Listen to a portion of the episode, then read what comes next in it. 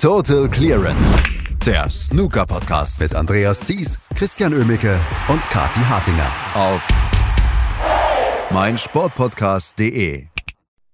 Was war das für ein Donnerstag gestern in Llandudno in Wales bei den Welsh Open. Wir haben Ronnie O'Sullivan, der endlich mal keinen Ärger mit der Pomeranze hatte, der eigentlich im Viertelfinale auf John Higgins treffen sollte, aber der ist diesem Duell aus dem Weg gegangen. Und wir haben den Traumabend von Sean Murphy gehabt. Darüber müssen wir natürlich sprechen. Das tue ich heute mit Christian Oemmeke. Hallo Christian. Hi Andreas. Bevor wir uns über Pomeranzen etc. unterhalten, müssen wir uns natürlich über den Held des Abends unterhalten. Und wir haben lange und häufig über ihn gesprochen hier, Sean Murphy, der in den letzten Jahren so nach seiner Form gesucht hat. Er hat gestern selber im Interview hinterher gesagt, ja, in der Pandemie kam dann relativ vieles zusammen. Ich, ähm, es ist ein bisschen mehr Frust da gewesen. Äh, man hat nicht so richtig die, die Motivation gefunden zu trainieren etc. Aber jetzt sei es alles vorbei. Und das hat er gestern gezeigt. In seinem Match gegen Daniel Wales hat er eine naja, Leistung abgeliefert, die man so in einem Best-of-Seven-Match noch nie gesehen hat. Siehst du, und ich dachte, und der Held des Tages war unsere äh, Doktorandenkollegin, die, die jetzt bald, äh, die wir bald neu vorstellen müssen hier. Also das ist sie auf jeden Fall. Das ist sie auf jeden Fall. Sportlich gesehen allerdings ist es gestern Sean Murphy gewesen. Definitiv. Ähm, was war das für ein Match, was äh, Sean Murphy da gestern gespielt hat? Also, ich meine, man muss es sagen, der 145 und dann 147, da kann ein Robert Milkins ja nur müde drüber lächeln. Aber dass er das im gleichen Match hintereinander weggespielt hat, das war natürlich absolut brillant. Ähm, und auch abseits dieser beiden Breaks, die wunderschön anzuschauen waren. Es war ja nicht nur, dass er die 145 und die 147 gespielt hat, sondern es war die Art und Weise, wie er das gemacht hat. Da war kein äh, also kein Ball dabei, wo man dachte, ja, den locht der jetzt nicht oder ähm, ja, da hat er mal ein bisschen die Stellung verpasst oder so. Nein, das war von vorne bis hinten wunderbar durchgezogen. Ähm, da hat nichts geklappert, da war nichts ähm, nix dabei, wo man dachte, Mensch, der muss doch irgendwann mal äh, zusammenbrechen. Aber nein, wunderbare 145 und dann ein Frame später natürlich das Maximum Break. Sein siebtes bereits. Ähm, und er hat ja am, äh, im Match zuvor ähm, auch noch eine andere Schallmauer durchbrochen, was Centuries anbelangt. 600 Centuries in seiner Karriere jetzt geschafft auch. Also auch das ähm, gestern für Sean Murphy in dieser Hinsicht ein wunderbarer Tag. Aber diese beiden Breaks, die waren natürlich brillant. Danny Wells konnte einem zu dem Zeitpunkt noch ein bisschen leid tun, weil der hat eigentlich nicht so viel falsch gemacht. Er hat im ersten Frame 48 Punkte vorgelegt, die nicht reichten, weil Sean Murphy ihm dann eine 66er Clearance noch um die Ohren pfefferte. Dann kamen diese beiden Breaks und ähm, Sean Murphy führte mit 3-0, ohne dass Daniel Wells da wirklich viel machen konnte. Er nahm es dann auch mit Humor, ließ sich gebührend feiern dann im vierten Frame, als er einen Einsteiger lochte. Ähm, und dann ja auch eine 89 spielte später, ähm, wo er dann immerhin mal zeigen konnte, warum Daniel Wells im Moment vielleicht der beste Amateur ist und warum er auch diese Woche wieder eine ganze Menge dafür getan hat, dass er nächste Saison wieder Profi sein wird. Ist seine Einjahresrangliste jetzt schon in den Top 40, also ähm, und das als Amateur, also das ist eine, eine sensationelle Leistung der wird zurückkehren. Sean Murphy ließ sich dann natürlich die Butter nicht mehr vom Brot nehmen. Eine 78 gab es im letzten Frame zu einem ungefährdeten 4 zu 1 Sieg. Also wirklich toller Tag für Sean Murphy, der schon am Nachmittag sehr gut gespielt hatte gegen Anthony McGill äh, in einem tollen Match. Und ja, Danny Wells ein bisschen schade, äh, dass er sich dann nicht hat belohnen können für seinen tollen Sieg gegen Judd Trump am Nachmittag, wo er auch sehr gutes Snooker gespielt hat. Judd Trump wieder nicht sehr gut unterwegs gewesen in dieser Woche. Da war sehr viel Stückwerk dabei. Also der hat zwar das Masters gewonnen, aber es ist nicht die Saison von Judd Trump bisher. Und Danny Wells hat das nach 0-2 Rückstand sehr gut gemacht. Am Ende 4-2 gewonnen. Hier, wie gesagt, wieder das Achtelfinale erreicht und das als Amateur. Also bärenstarke Saison und für Sean Murphy mal wieder ein Viertelfinale. Für Sean Murphy im Viertelfinale, bevor wir über ihn nochmal sprechen, gerade Daniel Wales, er sollte sich trotzdem nicht grämen, weil was, der, was er gestern geliefert hat, gegen Judd Trump zum Beispiel, da ist er gestern einfach vor eine Mauer gelaufen gegen Sean Murphy. Ja, da kann man dann nichts machen. Also wenn bei Best of Seven dann 0-3 hinten liegen, ist sowieso äh, eine blöde Sache und er hat nicht viel falsch gemacht. Wie gesagt, er hätte aus der 48 im ersten Frame vielleicht noch ein bisschen mehr machen können, aber ansonsten war da absolut nichts zu holen gestern gegen Sean Murphy. Also sehr toll, dass er sich dann überhaupt noch mit der 89 tolles Break, was er da gespielt hat, ähm, auch so ein bisschen aus dem schwierigen Bild heraus. Also da muss er sich nicht grämen. Und äh, er hat diese Woche äh, wieder unter Beweis gestellt, dass der nicht äh, Amateur sein sollte, sondern wirklich auf die Profitour gehört. Und ähm, er dürfte jetzt inzwischen wirklich genug getan haben, dass er über die Einjahresrangliste reinkommt. Die Q-Tour Playoffs hat er ja außerdem noch, also ich bin mir ziemlich sicher, Daniel Wells wird nächste Saison wieder Profi sein. Das, davon gehe ich auch aus. Äh, Sean Murphy, allerdings über den müssen wir gerade noch kurz reden. Wir, wie gesagt, wir haben häufig über ihn gesprochen, dass er so schlechte Form hatte und dass er ja so ein bisschen ähm, aufpassen musste, dass er nicht weiter runterrutscht in der Weltrangliste. Jetzt hat er gestern allerdings so eine Leistung gezeigt, dass man das Gefühl hat, dieser Formaufbau und dieser Formanstieg, den wir ja in den letzten Wochen schon beobachtet hatten bei ihm, dass der wirklich stetig sein könnte und dass der vielleicht wirklich zur rechten Zeit der Saison richtig gut in Form kommt. Es wäre ihm zu wünschen, ähm, denn dass Sean Murphy mehr kann, als er die letzten, ja, man kann eigentlich sagen, drei Jahre so insgesamt gezeigt hat. Klar, da waren WM-Finale dazwischen, aber abseits davon lief nun wirklich nicht viel zusammen bei Sean Murphy in den letzten drei Jahren. Also das, äh, da gehört er einfach nicht hin und ähm, er läuft ja auch so noch immer noch so ein bisschen Gefahr, gegen Ende der Saison aus den Top 16 zu fallen. Die Ergebnisse kommen jetzt dann zwar so langsam und er ist ja dann auch ähm, jetzt im Prinzip sicher für die Players Championship qualifiziert, für die, ähm, für die Tour Championship ähm, muss er noch ein bisschen gucken, da muss er sich noch in die Top 8 vorarbeiten, aber das heißt, er wird auch weiterhin in den nächsten Turnieren erstmal dabei sein und das ist einfach wichtig für ihn, weil er braucht die Matchpraxis, er braucht die Punkte und jetzt kommt auch so langsam die Form eben wieder. Das hat man in den letzten Turnieren schon so ein bisschen gesehen, bei seinem Halbfinale beim World Grand Prix zum Beispiel. Ähm, aber auch jetzt ähm, in dieser Woche bei den Welsh Open, das ist vielleicht mit das beste Snooker, nicht nur gestern diese beiden Breaks, sondern auch so mit das beste Snooker, was er gespielt hat. Auch am Nachmittag gegen Anthony McGill war ein richtig, richtig gutes Match von ihm. Ähm, und von daher absolut der richtige Weg, den Sean Murphy da jetzt wieder eingeschlagen hat. Und damit hoffe ich, dass er dann nicht heute gegen Yuan Jun den kürzeren zieht. Mal gucken. Wir werden sehen heute Nachmittag, ähm, wenn er dann gegen Yuan Jun ähm, spielen wird. Yuan Jun hat gestern gegen Jack Lisowski mit 4 zu 1 gewonnen. Mal wieder eine Enttäuschung für Jack Lisowski auch. Ja, es ist wie eine sich selbst erfüllende Prophezeiung. Man hat gestern Nachmittag dann eigentlich so gedacht, Mensch, jetzt Judd Trump draußen. Ähm, das heißt, die obere Hälfte des Draws war jetzt komplett offen. Da ist ja im Prinzip außer Sean Murphy jetzt kein Top 16 Spieler mehr. Ähm, sehr viele Überraschungen hat es da gegeben in der oberen Hälfte. Da dachte man, naja, das ist doch wieder eine gute Chance für Jack Lisowski. Und wie schon beim German Masters nutzt er sie dann halt einfach nicht. Johann Sijun hat gestern gut gespielt, solide, aber Jack Lisowski kam auch im Match gegen den Chinesen letztlich zu sehr wenigen Zeiten an seine beste Form ran. Und da muss er sich schon fragen, warum er diese Möglichkeiten einfach nicht ausnutzen kann.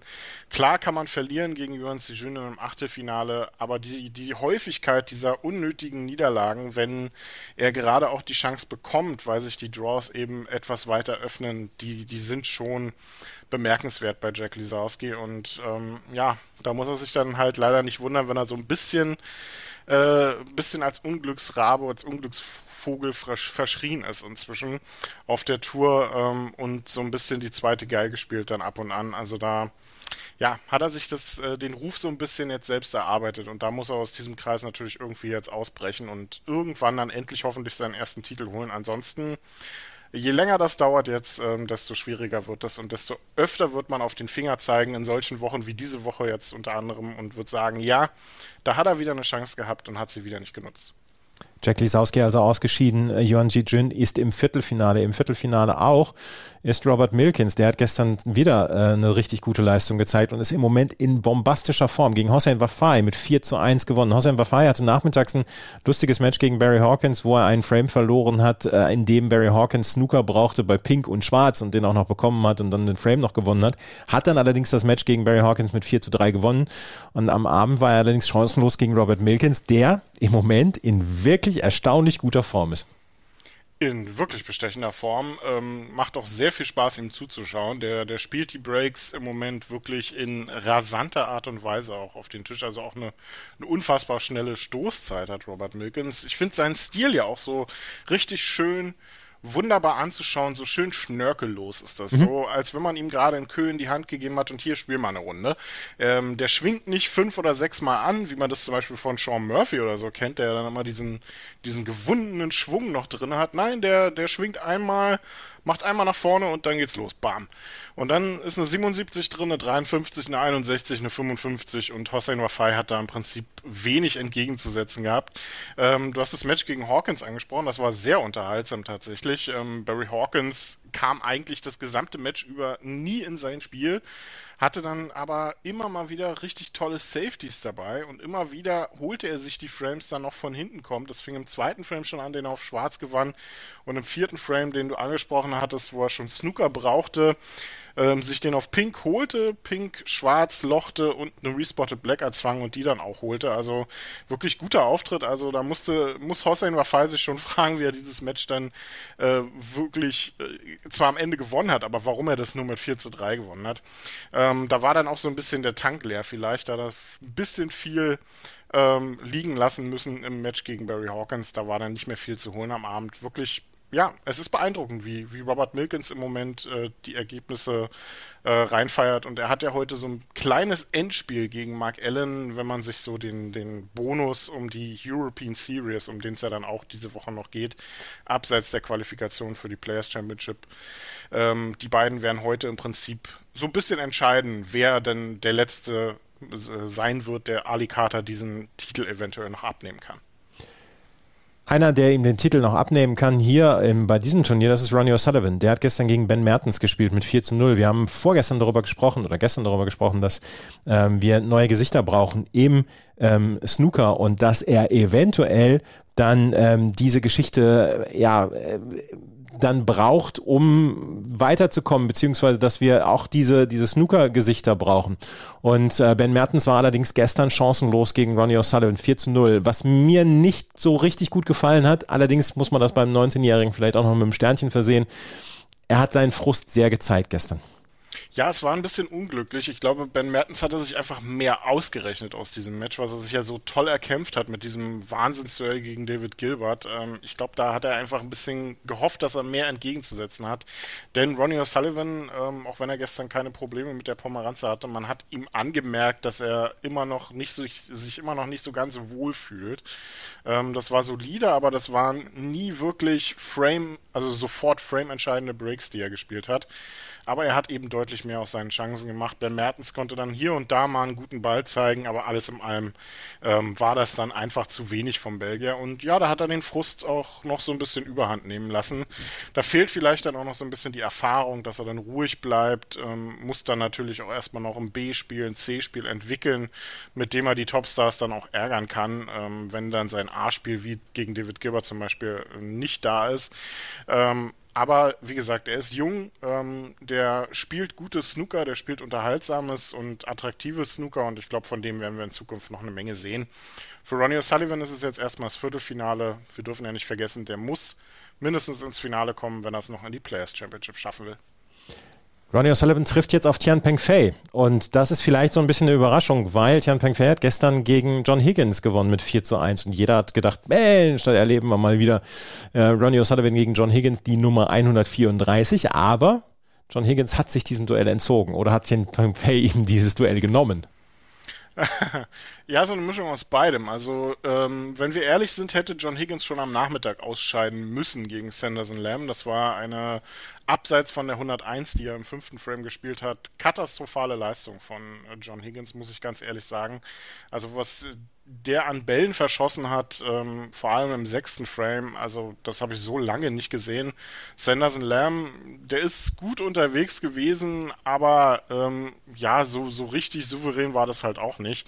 Ähm, der hat sich dann mehr die Frames ähm, genommen, die John Higgins ihm dann so gegenüber, äh, ihn, ihn, quasi dazu zwang, die zu gewinnen. Und ähm, ja, genauso hat John Higgins dann im Prinzip am Abend gegen Tian Peng Fei auch weitergespielt. Auch wenn er eine 60 im ersten Frame geschafft hat, aber alles in allem war das sehr viel Stückwerk ähm, bei, bei John Higgins ähm, und Tian Peng Fei musste da gar nicht so viel machen, hat einfach äh, souverän seinen Stiefel runtergespielt und das dann letztendlich auch in zwei Frames, den Frames 2 und 4, ähm, äh, im taktischen Spiel, im taktischen Bereich gewonnen und das gegen John Higgins will schon was heißen. Also da war einfach so ein bisschen der Tank leer beim Schotten gestern, hatte ich das Gefühl, der ja das Turnier hätte gewinnen müssen, um ähm, noch irgendwie in die Players Championship reinzukommen und von daher werden wir mal sehen, wie es für John Higgins jetzt weitergeht. Zumindest war es ein, äh, eine gute Woche insgesamt für ihn, vielleicht die beste seit langem, mal abgesehen von der, äh, von der Championship League, wo er auch eine Gruppe gewonnen hat. Ähm, aber es war ja bisher noch nicht die Saison von John Higgins. Vielleicht wird er jetzt zum richtigen Zeitpunkt dann doch in seiner Form wieder etwas besser in seiner Form etwas besser. Weiß nicht, ob er das noch sein kann. Das ist Joe O'Connor. Der hat ja bei den Scottish Open für so viel Furore gesorgt und man hat vielleicht gedacht, na ja, vielleicht ist das ein äh, One-Hit-Wonder. Ist es nicht, wie er in dieser Woche unter Beweis stellt. Ähm, er hat hier das Viertelfinale erreicht durch ein 4 zu 0 über Robbie Williams. Oder ist diese Home Nation Series etwas, was ihm besonders gut liegt? Vielleicht ein bisschen was von beidem. Also die Best of Seven ist, glaube ich, eine ganz gute Distanz, um äh, gut reinzufinden in seine Form. Und Joe O'Connor spielt halt auch einfach äh, einfach sehr gut im Moment. Ähm, das ist solide, das ist ähm, nicht, äh, äh, das ist jetzt nicht der Hurra-Stil von Sean Murphy zum Beispiel, der ein Century nach dem anderen gespielt hat gestern, aber es ist eben einfach grundsolide, was Joe Connor da zeigt und das vor allem auch im taktischen Bereich. Was kann der für gute Safety spielen? Also das ist schon überragend teilweise, ähm, mit, ähm, mit welcher taktischer Klasse der seine Gegner auch auf Distanz halten kann und das gefällt mir sehr gut und ich glaube, Joe Connor ist jemand, den man durchaus für die nächsten Jahre im Auge behalten soll. Der kann sich da durchaus oben festsetzen. Vielleicht nicht unbedingt so als Dauersieger, aber immer mal so als jemand, der die großen äh, Jungs ein bisschen ärgern kann. Vielleicht so ein Robert Milkins 2.0, der sich da entwickelt. Also würde mir sehr gut gefallen.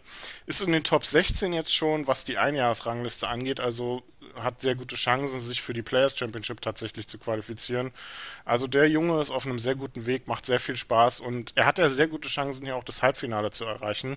Mit äh, dem ja vielleicht etwas überraschenden Pang Jung Shu, der dann nach dem German Masters gleich sein zweites Viertelfinale diese Woche erreicht.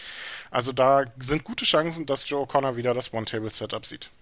Das One-Table-Setup möchte auch Mark Allen sehen. Der hat gestern gegen Luca Brissell gewonnen mit 4 zu 2 und ist nach wie vor in richtig guter Form. Hat nachmittags gegen Andy Hicks mit 4 zu 1 gewonnen. Mark Allen kann im Moment nicht so richtig wer was anhaben.